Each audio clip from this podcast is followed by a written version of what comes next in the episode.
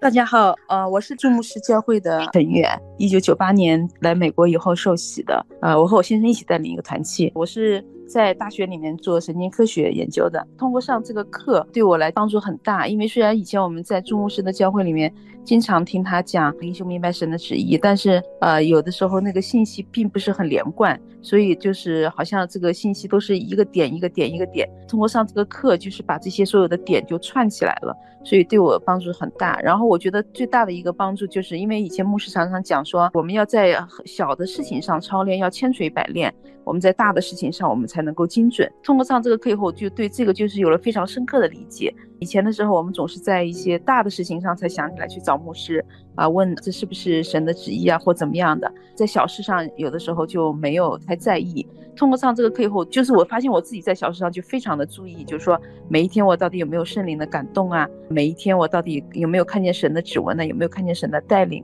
啊，有些这些事情是寻常的，是自然的，还是不寻常的，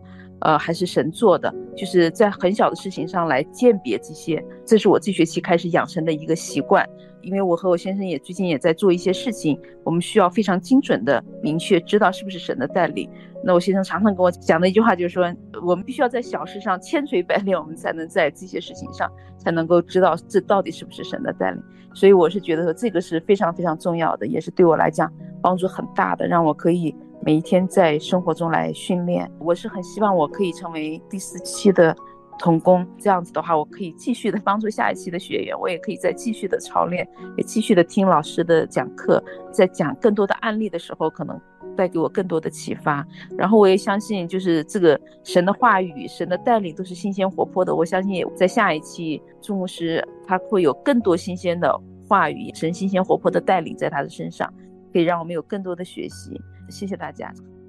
好，大家好，首先非常感谢朱老师和各位同工的服侍，我在这个课程中有很大的得着。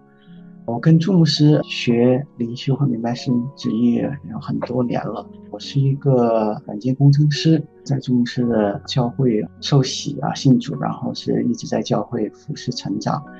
现在的话是在跟我的妻子一起在带一个团契。我觉得在这个课程中呢，有一些得着的话，在灵修方面主要是对圣灵通过圣经的话的感动比以前更加的敏锐，比以前有更加的精准，就可以能对准是在这句话里面是哪一个字或是哪个词是从圣灵感动来的。然后是在灵修中在等候和停留的时候有了更清楚的认识和更好的操练，在等候的时候可以得到圣灵的启示和解释。然后另一个进步的话是在摸灵和剥离方面有不少的进步，主要是在对里面圣灵的从客观来的圣灵的感动，这种对客观的领知和我自己的感动这种区别来说，这种剥离我觉得有不少的进步。然后在明白神旨意这个方面，每天经历神的7个环节对我有很大的帮助，觉得这是一个很好的一个每天可以操练的一个可以实际操作的方法。我觉得一个比较大的进步的话是在认识圣灵的想起上有很大的进步，比较多的时候也比较快的意识到是圣灵让我来想起，也有比较多的精力可以来区分圣灵让我的想起和自己的想起的区别。所以我觉得在这个课程上得到了很多，非常感谢朱老师和各位同工的服侍。大家好，我是2011年来美国后不久就在注目式的教会受洗，然后跟弟兄姊妹一起追求。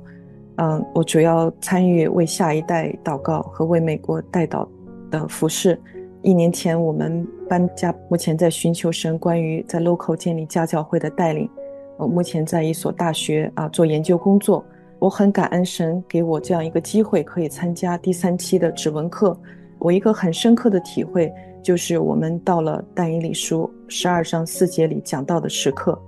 天使对但以理说，但以理啊，你要隐藏这话，封闭这书，直到末时，必有多人来往奔跑，知识就必增长。